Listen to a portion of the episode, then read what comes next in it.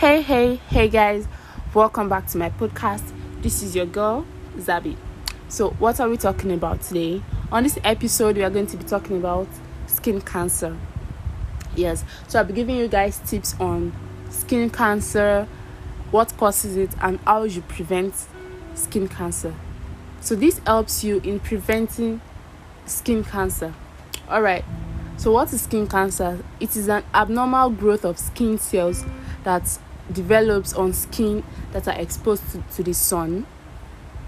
This common form of cancer can also occur on areas that are not exposed to sunlight. So not only when you are exposed to the sun, there are other things that causes it.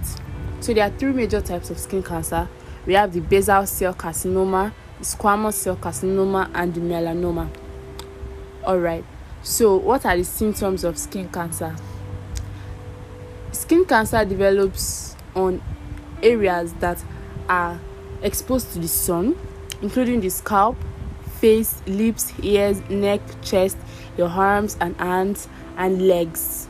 And also, most times, it doesn't only develop on areas exposed to the sun, also areas that doesn't even see light of day, like your palms, beneath your fingernails, your toenails, and your genital area.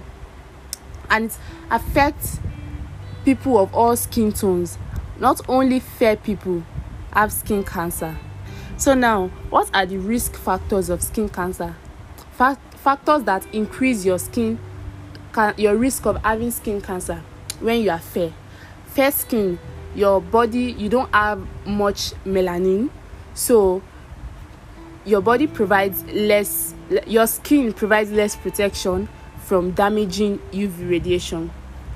And if you sunburn or freckle easily, you are more likely to have skin cancer than a darker person. And if you have a history of sunburn, probably as a child, yes, that also is a huge risk factor in having, in developing um, skin cancer.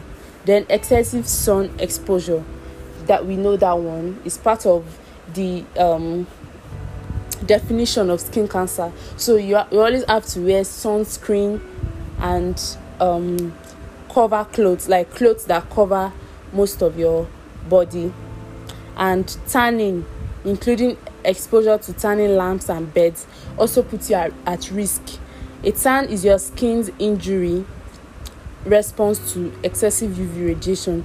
Then sunny or high altitude climates, like people who live in sunny areas like the north, yes, they have they have um higher risk to developing skin cancer.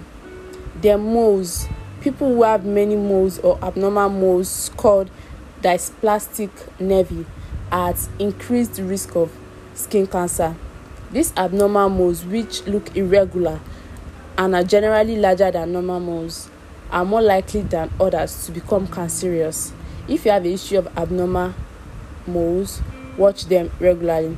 Then a family history of skin cancer. That one could be hereditary yes. So a person history of skin cancer too if you have developed it once. Then a weakened immune system. Like people with weakened immune system have greater risk of developing skin cancer. This includes people living with hiv aids and those taking immunosuppressant drugs after an organ transplant then exposure to certain substances such as arsenic may increase your skin cancer. So, prevention how do you prevent getting skin cancer? You avoid the sun during the middle of the day, then wear sunscreen all year round, wear protective clothing. Clothing, we I mentioned this earlier. Then avoid tanning beds. Be aware of sun sensitizing medications some common prescription and over the counter drugs, including antibiotics, can make your skin more sensitive to sunlight. So, ask your doctor or pharmacist about the side effects of any medications you take. If they increase your sensitivity to sunlight, take extra precautions to stay out of the sun in order to protect your skin. So, and check your skin regularly and report changes to your doctor. You have to examine your skin for new skin growth or changes in existing moles. With the help of mirrors check your faces check your neck ears and scalp. Examine your chest and the tops and other sides of your arms and hands. Examine both the front and back of your legs and your feet including the soles and the spaces between your toes and fingers. Also check your genital area and between your buttocks.